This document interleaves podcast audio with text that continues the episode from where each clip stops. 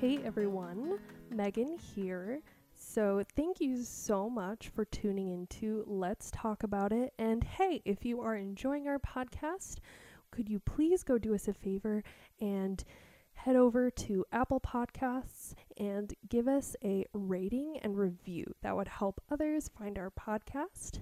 So, that would be great. We would really appreciate that.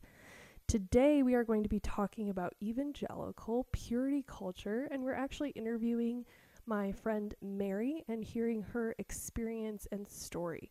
We'll be talking about the culture itself, modesty, the lasting effects, and how to heal from sexual sin. We hope you enjoy.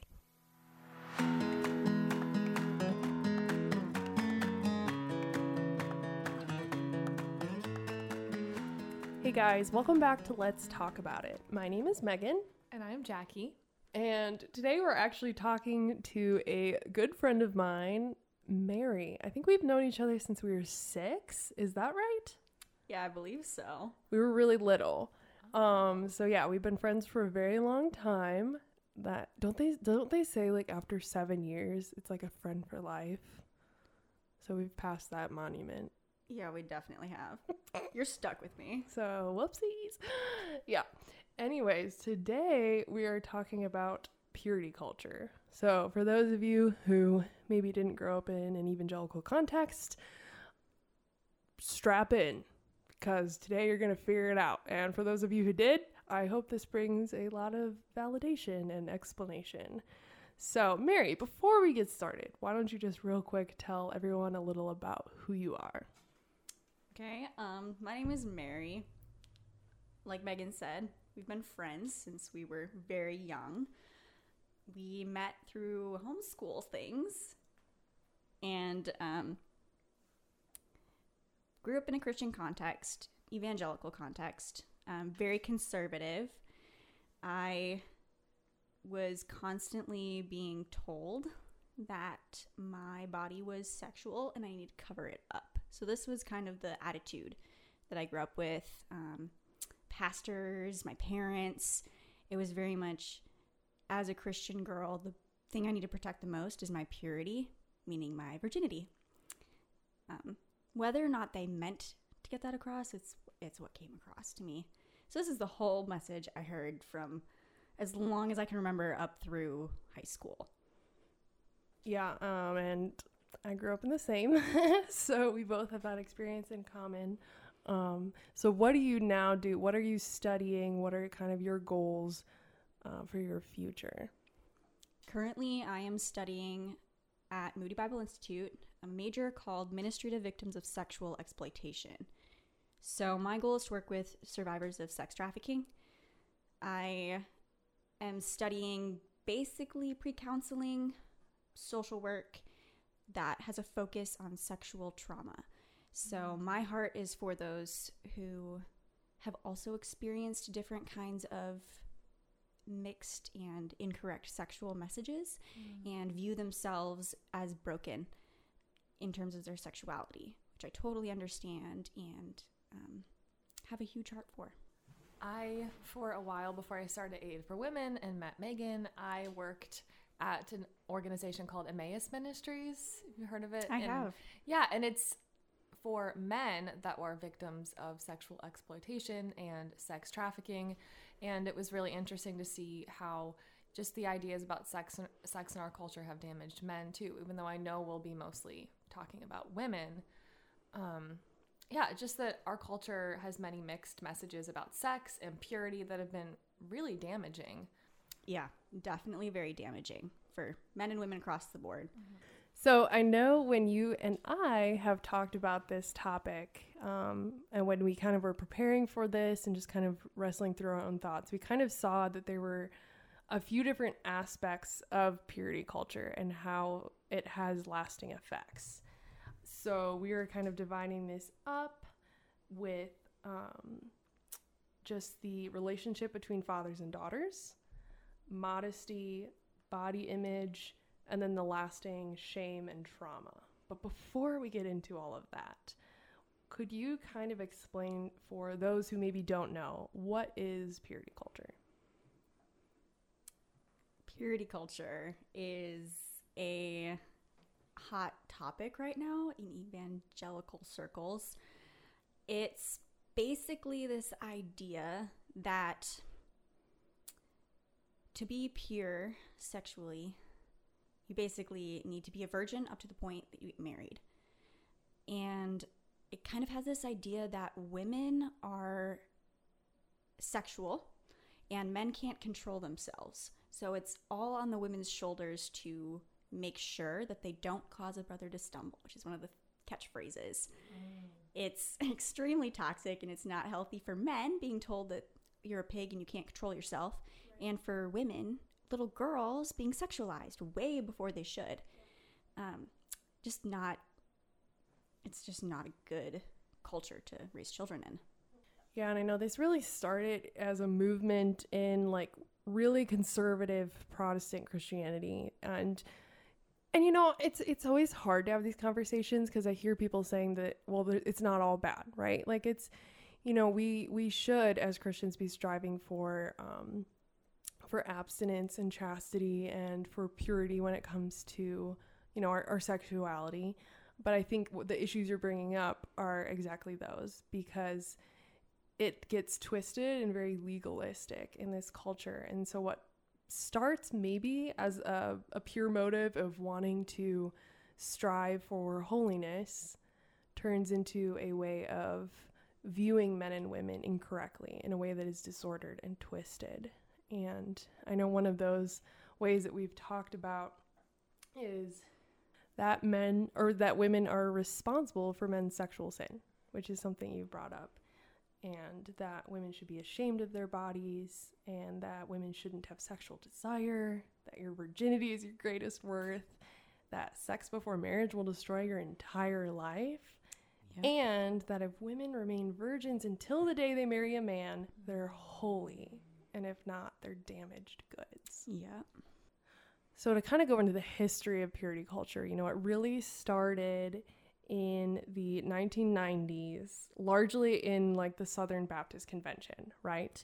And that's when they launched their True Love Waits campaign, which was promoting sexual abstinence among youth. It went to conferences, concerts, there were like the purity pledges and all of that, right? And then in 97, a book was released called I Kissed Dating Goodbye, and it promoted courtship instead of dating. And it's for anyone who's even remotely familiar with that book and the journey that it was on, Josh Harris, who wrote it later in life, went back on it and said, I was wrong. I disagree with the things I said. And then, even just even more recently, in I think 2019, apostatized mm-hmm. and said he's no longer even a Christian and he was divorcing his wife, whom he had courted. so, I know you had some experience with that. I know we both observed just the really controlling kind of relationship that fathers have with daughters in this kind of culture. Could you maybe speak into what you observed with the idea of courtship in that kind of culture? Definitely. Courtship was supposed to replace dating as like a more Christian, healthier, safer way to get to know somebody for the possibility of marriage. On paper, it sounds decent families involved, it's group things, it's protect, you know, what is that phrase that they always use, guard your heart or whatever. um, kind of like that idea of, you know, protecting yourself sexually and emotionally before you're ready to commit yourself to somebody. My parents were interested in the idea of courtship for a while. They liked the concept of families getting together and getting to know somebody that way, but you're never allowed alone. You're basically under your father's guidance and authority on it all. Somehow he has the final say in your love life, which is very interesting and something I completely disagree with. It's not really up to the dad to decide who you marry. Mm-hmm. There's no ownership of father over daughter, and that's almost what they act like. That she's this thing that needs to be won. And the guy has to prove himself that he's worthy of it, which in some sense is okay. It's just that the dad is the ultimate judge of it. And I've read stories of girls getting proposed to at the dinner table with like both families there, like because they've never been alone together before that point. How can you truly know somebody if you've never had one-on-one conversation with them? It's it's a very interesting way to do it, but they would argue that it's more biblical or safer, I guess. Mm-hmm. Yeah, and I know you even just mentioning too the fact that like the father having like a very very active controlling role in the daughter's love life. And I think we see this especially in just the even tangible markings that you bel your sexuality and your virginity belongs to your father, and the fact that he gives you Mhm. a purity ring Mm-hmm. that he you know some of people even threw like a purity ball um it's a daughter is making a formal commitment to purity culture and the father's vow to protect his daughter's purity um and so i really think that this rigid gender norm is just that's characterized by the woman's being submissive and the man having authority is just really at the heart of a lot of very toxic evangelical culture. Mm-hmm. And purity culture definitely reinforces that structure. And i think we've both even seen that play out of you know men in our lives who are in no way related to us and we're not dating thinking that they have some authority over us and authority over what we wear or how we act or what we do be just simply out of the fact that they're a man Yeah, that's correct. And I would say, um, going back to the father having authority and the courting idea and women needing to protect their sexuality, that's a lot of where that came from is protecting the daughter's virginity at all costs, as if we can't control ourselves. It's demeaning, quite honestly. And ultimately, purity doesn't come from whether or not you've had sex before marriage. It's an attitude of the heart and it's something between you and God. I can be pure now despite the fact that I've done things. Mm-hmm. That doesn't make me damaged goods, mm-hmm. despite what purity culture would say. So I just think that's really interesting. Like the the dad almost has to protect the daughter's sexuality. It's like the whole purpose of courting is to keep her from having sex. Quite honestly. and demeaning to men as well because once again like men are viewed as animals who cannot control their sexual mm-hmm. desire that their sin is in their mind and that they can't help themselves from lusting and so god forbid that they're alone and he doesn't have the distraction or the fear of the father being there he'll just get totally carried away and it's this idea that it's yeah it's very animalistic that we're not human that we don't um have self-control we don't have will Right. I think it's dem- yeah, like you're saying, just demeaning towards both sexes. Absolutely. As you guys are talking about this, I don't know, do you guys use the term chastity? No. No, we would use yeah, it's kind of for us it's like an outdated term.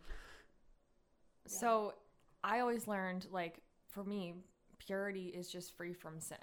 That's what we think of as the virtue of purity. And then chastity is related to sexual sin. And in like talking about chastity, it's always been explained to me that chastity is like just the total like integration of like your sexuality with like with your worth as a human being. So when you see the other mm-hmm. person when you're being chaste, is you're seeing the other person as a person, not just an object. So chastity is like mm-hmm. the opposite of lust and like when you're actually loving someone.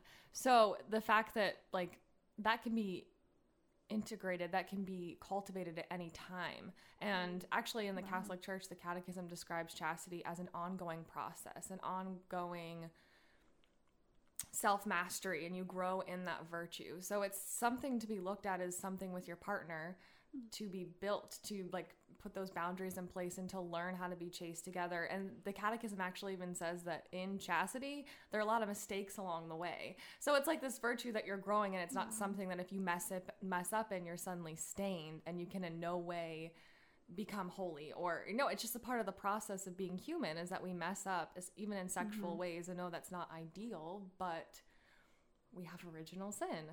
So yeah the whole idea of purity is this thing that once you lose it you can never get it back is so damaging. And also as i know you guys will touch on it's always put on the woman. Mm-hmm. so even though i wasn't raised in, in an wasn't raised in an evangelical culture. I was raised in America, and that has seeped into all of our culture is that like you know like well what was she wearing when she got raped? That's still an idea that we deal with today. Well, and I think too, even just I, it's really important you brought that up because I think what purity culture has done is kind of um, sabotage these terms, and so even just replacing this idea of chastity with purity has then made it that it can be something that you lose, that you are no longer pure. And I even think of just it being synonymous with virginity, which physically, as a woman, is changed after the first time you have sex. And it's associating that with our spirituality, which is why there's this idea that it's something that forever taints you. That even though with all other all other sins, we believe Christ's blood washes us completely as you know white as snow. when it comes to sexuality, there's still something there. You're still not a virgin, and so I think, um, you know, even as you're saying, like, well, if that's really the definition of what it means to be sexually pure, does that mean we're not sexually pure in marriage? And I think that's why a lot of women carry this with them into marriage is mm-hmm. that's not something that you can turn off. This idea that sex is only sinful, then when you're with your husband, you're going to struggle and it's going to be really hard for a lot of women. I know I've spoken to them to just kind of uh, like take away a lot of that conditioning and brainwashing. Absolutely. Yeah, I think Jacque bringing up that difference between purity and chastity is really helpful and something that we should regain as evangelicals because like you said chastity is a like the process of sanctification. You grow in it. And that is way more helpful than telling a girl she is pure now, but when she has sex, she's not. what? no, where do you get that? Like that's not that's not scriptural. That's not biblical. Um all of our sins were nailed to the cross with Christ. He washed it all away. So telling somebody they're not pure after they've had sex before marriage, that's just that's just incorrect and it's just feeding into a bunch of lies that are extremely damaging. Yeah, yeah. So, okay, I know this is where it's going to get into like a touchy subject because everybody is very opinionated about this, but I want to talk about modesty. And here's the thing modesty is good. Like the Bible and God calls us to be modest. Um, and so I think it's more heartbreaking to me and angering how purity culture has twisted this virtue of modesty because it is something good to be stri- strived after. Um, but I think the modesty that purity culture promotes is not true biblical modesty. What What is your opinion on that?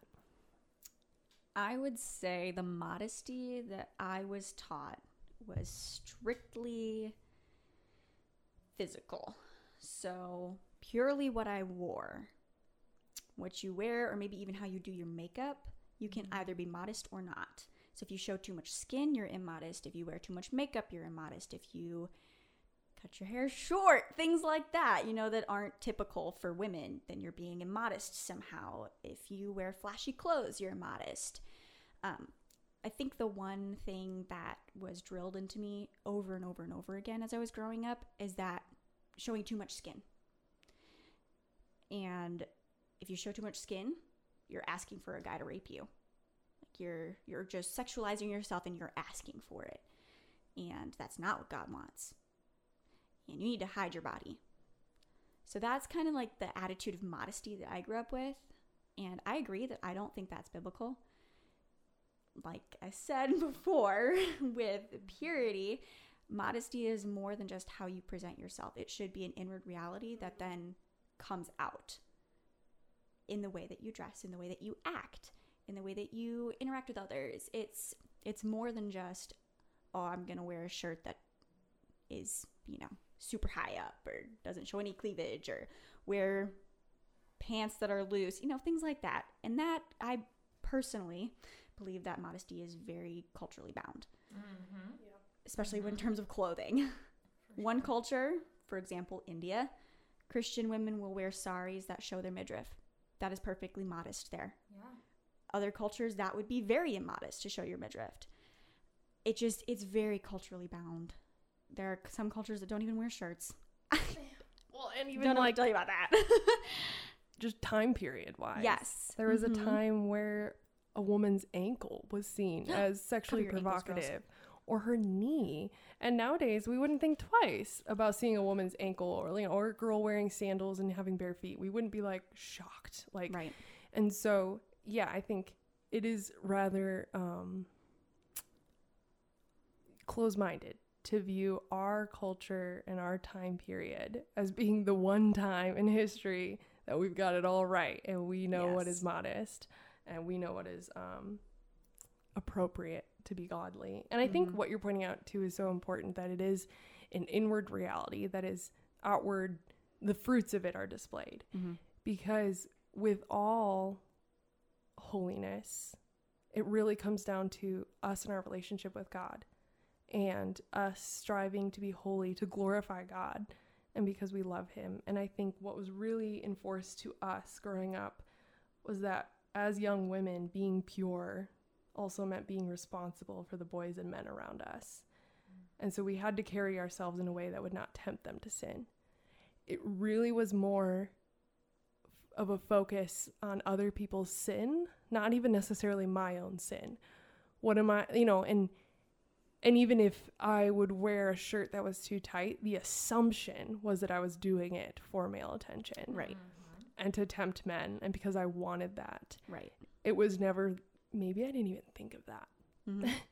And and also people's own personal standards were so different. I mean, Mhm. I had men that were upset that I would wear a tank top and they could see my shoulder and I'd have other men that didn't care. shoulders. Exactly.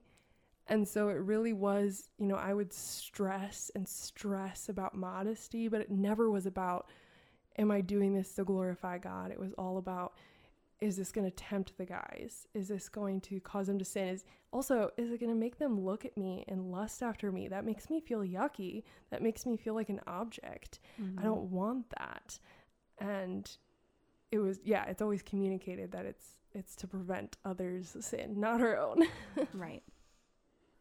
I just had a thought on modesty. I like how you were saying that modesty of clothing is very culturally bound because I saw like a comment on a video where they were talking about modesty and someone was saying, "No, it is culturally bound." And someone was saying, "You're making the virtue of modesty very subjective by saying that." But that's not what we're mm-hmm. saying. The actual inner virtue of modesty is the same, but how it's played out in each culture is different. Correct. So I don't like when people say that to be a good Christian there are very strict guidelines. Like actually Christianity, the Bible has not given us a dress code dress code that happens in other religions like in Islam and other countries, but not in Christianity. So yeah, throughout cultures it's different and on the beach what is modest is not what is modest when you go to church mm-hmm. even con- contextually when it comes to clothing. But also, modesty is so much more than just what clothes you're wearing. It's your inner disposition.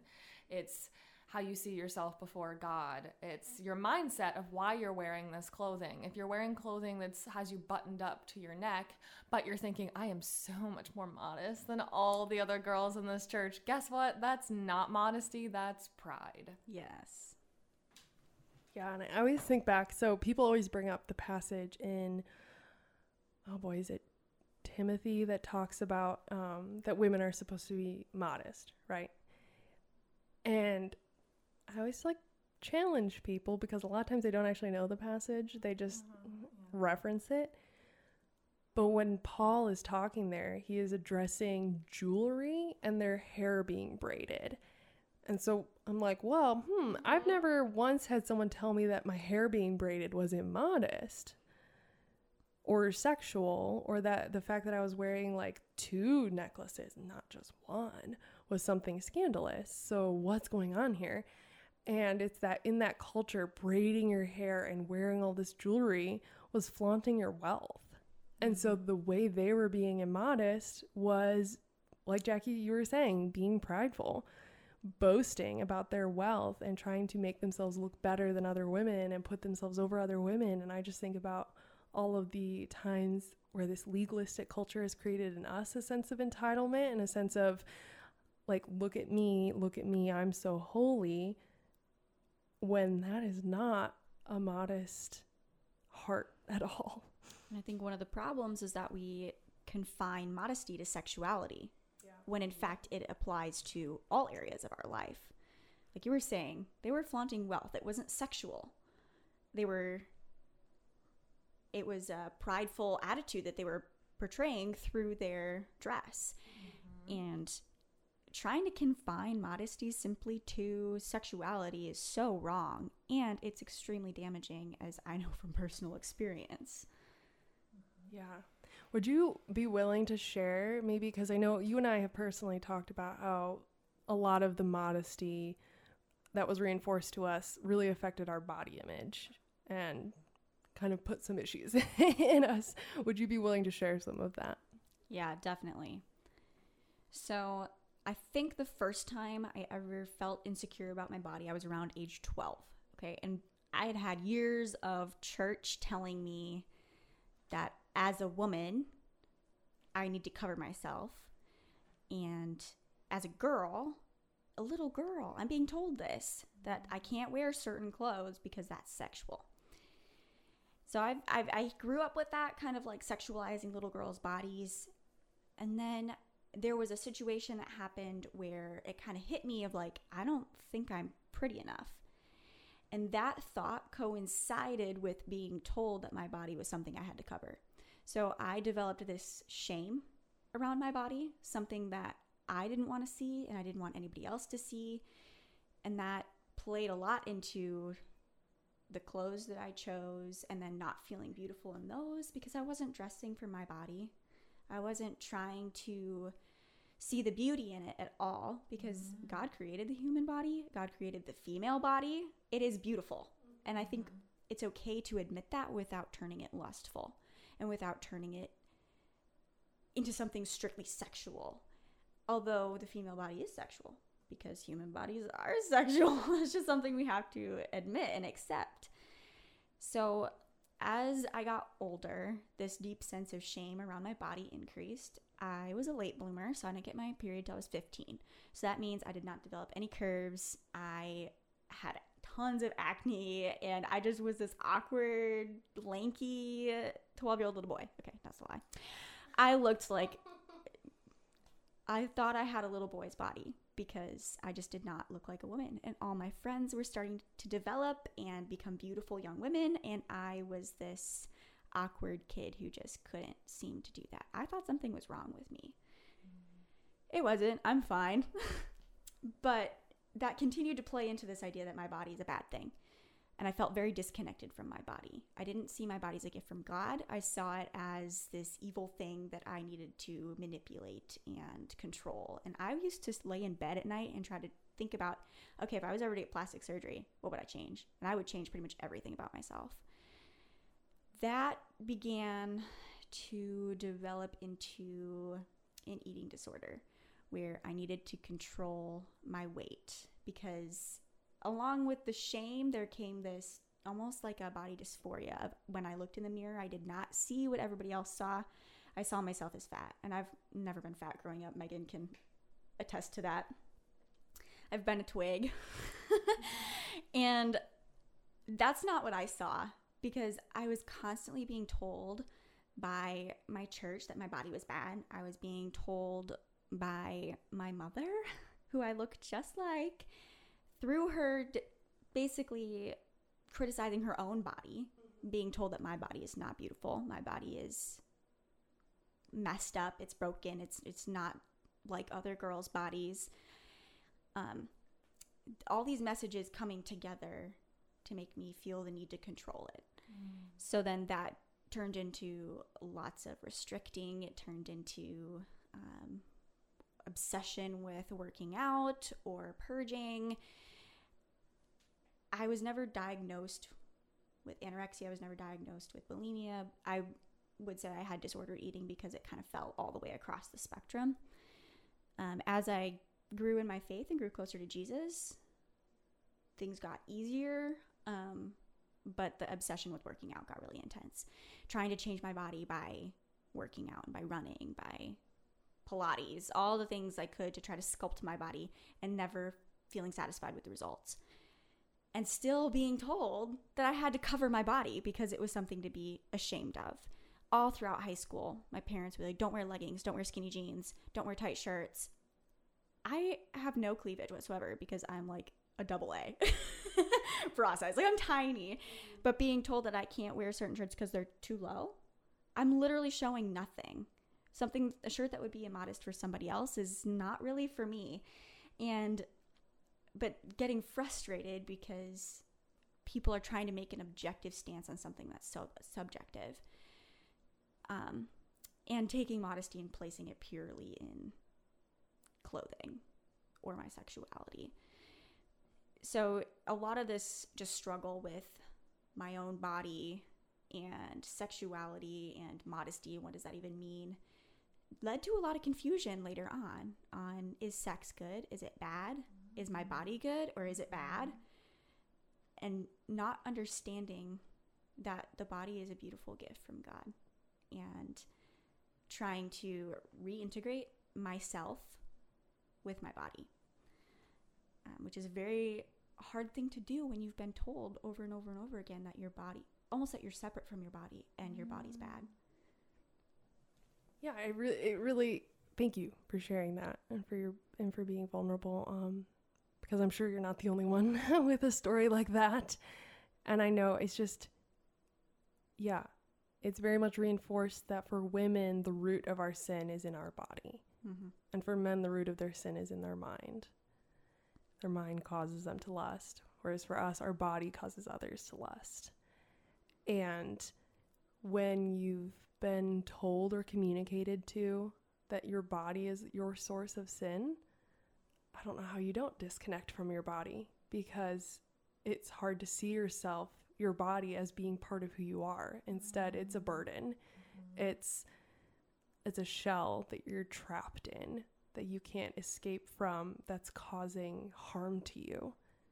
And that would like I think just even saying that anyone listening would say, well, of course that would lead to mental health problems and struggles with how to even, you know, function within a body. And I think that's a lot of times not the intent, but definitely the outcome and the and the purveying effect that purity culture has on a lot of women. Yeah, definitely. And even that you're saying like the body's a shell, that's bad, and the spirit is what's really you, and you're separate from your body. It makes me think of Gnosticism. Yep. Mm-hmm. And that was denounced as a heresy, and yet we're still trying to believe something like that today. Yep. What's really interesting, the way that you speak about how you felt like your body and spirit were disintegrated, that you were totally separate from your body, is I don't know if you've read any of Theology of the Body um, by St. John Paul II, but he talks about how, which I think I kind of touched on this when talking about chastity, but lust is seeing the other person as just their body and not seeing their spirit. So when we were in the garden, though, the reason we could be naked, naked is that we could see the other person as just as a body soul composite, what we actually are, and you could see both, so that you didn't um, objectify them and lustfully seek after them. So it's really interesting that in an attempt to discourage lust. We've done the same thing that lust does, which is see someone as just a body and not a body soul uh, composite, which is really sad and see shows how Satan can twist, you know, good, trying to do good, and in some way also just harm women and harm the way that we look at our bodies and men that they think that they can't control themselves, which is really unfortunate. And yeah, thank you also for sharing about your eating disorder. I also struggled with an eating disorder in high school. Um, mine was more influenced by the ultra sexual. I don't nature of like our secular culture. So it's really sad that women were attacked on both sides from our Christian culture and the secular culture that we're just in the end it feels like we just hate our bodies and our bodies are not good. Right. And you can't blame that on social media. Mm-mm. That's something that women have been struggling with exactly forever. Mm-hmm. I grew up without social media. Mm. I did not get Facebook till I was I want to say I was a senior in high school, so I didn't have those influences of constantly comparing myself. Yeah, I watched movies and stuff. What I was comparing myself to was this perfect standard of the modest, pure, whatever girl that supposedly is like the ultimate Christian girl. And then my friends. That's all I had to compare it to. And yeah, I still struggled with an eating disorder and I still struggled with viewing myself as ugly and not enough and all the typical lies that girls are still feeling today, but maybe even more so because of social media. But I would say it's always been there. And Mm-hmm. yeah, Satan will attack you from both sides. So sad. Women, we never get a break. no. Yeah, and I think too, even just um, we've like laughingly talked about chastity talks, where we were compared to crumpled up paper, a rose that had petals ripped off of it and was stomped on, and it was all under the guise of this is you after you have premarital sex. And as women, it was really seen as our modesty, our purity, all of these things is tied to being a desirable wife. And so it's not even just who we are as women that's being attacked, it's you won't be wanted. You're not valuable. And no one will make you a wife, which is your ultimate goal in life, of course, you know, because that's what's communicated to you is that that's essentially where you receive salvation is you can finally live free of this you know control and um and that shame and that trauma lingers on i think Yeah. Can you imagine having a former prostitute step into your church and hear a sermon about how you're a crumpled up rose if you have sex before marriage mm-hmm. or if you're sexually impure? or someone who's a victim of sexual abuse Mhm. or rape or any sort of even sexual harassment or someone who's made a mistake Mm-hmm. or was manipulated or you know hasn't been a christian their entire life i think it's it's so damaging to put this sin on par with something that could destroy us forever and Mhm. make us n- never be valuable or wanted ever again Yeah. And what that does to women, and I've seen, is that they fall in some way, they have sex. However, the circumstances that led to that, and then they're like, well, I'm screwed, I'm stained, whatever, might as well just keep doing it, which is so anti the gospel because Mhm. Jesus came to redeem, to restore. And whether you look at it from a Catholic or Protestant context, if you repent in some way, and have a forgiveness for your sins. Like Jesus is just ready to forgive you and restore you and wipe that clean. And like Megan and I always say this sexual sin is the one sin, especially for women, because it doesn't seem to be the same for men, that you're stained in some way if you mess up. And that's just, that's not what Jesus says. No. And I can speak from experience. There is healing from it. Yeah. You exactly. can heal. It takes a lot of work combating those lies that you're told that you're all of a sudden worth nothing, that you're dirty. I felt Mhm. dirty. Mhm. And I didn't feel like I could ever be washed clean. I didn't want to come to God because I didn't think I could. No, I sin every day, and God still Exactly. opens his arms wide to me. Mhm. This sin is no different. Yes, it has some very major, it could have some very major repercussions. I think there are some severe spiritual repercussions of it, Mhm. but you can work through it, and there is forgiveness for it. And I have felt so much peace and so much healing come Mhm. out of it, and my relationship with God has gotten so much deeper. But it's really hard when you're in a Christian context and you're constantly being told that you can't do that, that there's you can't be wiped clean from this, that all of a sudden you're damaged and that's it. Mhm. It's really hard to combat those lies. Yeah, I think that's a perfect way to kind of, you know, bring this full circle is how have you found redemption and healing as you've kind of um, been more separate from this culture and even just had your own experiences with God? How have you found healing from this? So I think one of the important things was being removed from the culture and studying scripture for myself to see what it actually says about modesty and purity. And when I got to Bible college and did a bunch of my own study, I kind of realized modesty, in terms of how we view it in terms of clothing, is like never talked about in the Bible. It's not restricted to that. And there's, it's just not something God talks about. I think it's something that comes naturally when we are trying to glorify God with our bodies. We're not trying to walk around and objectify ourselves. Mm-hmm. So that was one thing is just being removed from the culture. The other thing was studying the Bible. Um, I would also say just a deeper understanding of who Jesus is mm-hmm. and his love for me, and just knowing that literally everything, like I said earlier, is just nailed to the cross. I don't need to carry those burdens with me. Um, I was also blessed with some very supportive people in my life. God used some incredible people who had a lot of wisdom help me work through some of these issues. I've also, practically speaking, found nutrition help and things like that to help me with my eating. And I went to a counselor to help me with the, the mental blocks. I still struggle with some of them. It's going to be a long struggle.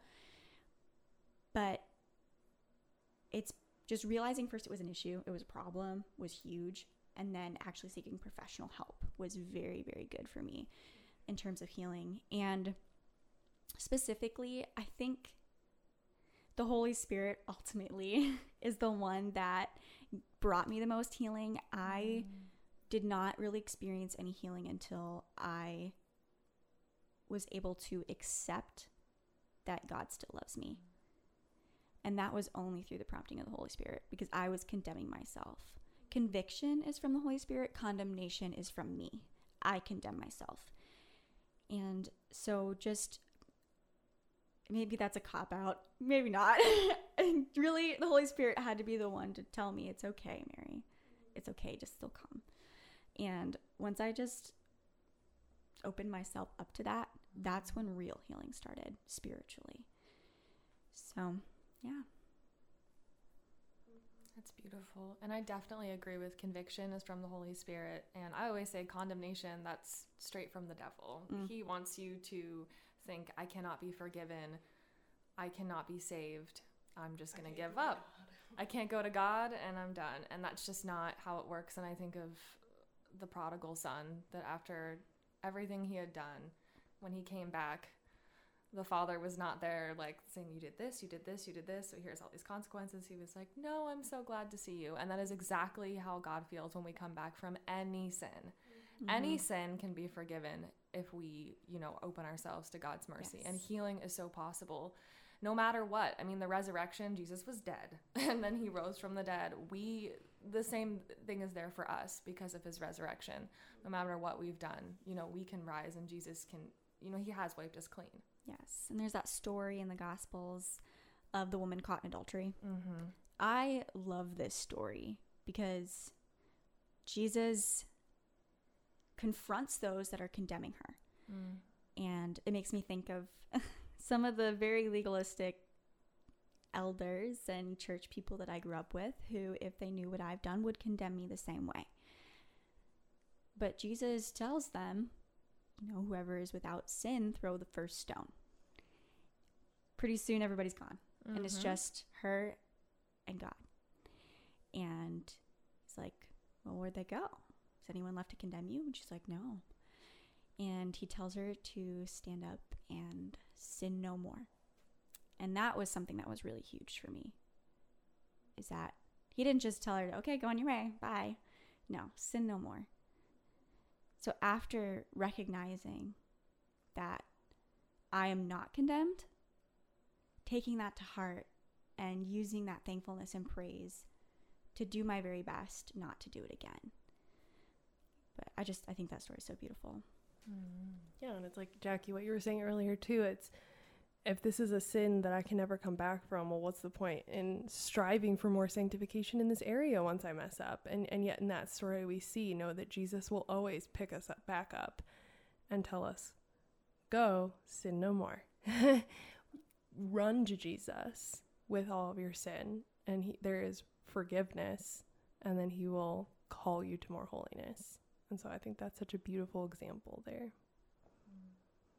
Well, thank you for your vulnerability and sharing your story. Um, you know, and, and we say we say all of this not to um, like bash Christian culture or, you know, say that Christianity is bad because clearly all three of us are Christians. So, but I think I think it's important to call these things out to the light because a lot there is a lot of shame and darkness in this specific area, and a lot of people either don't have the words to talk about it or don't have the safe space to talk about it. So I think it, it is really important that we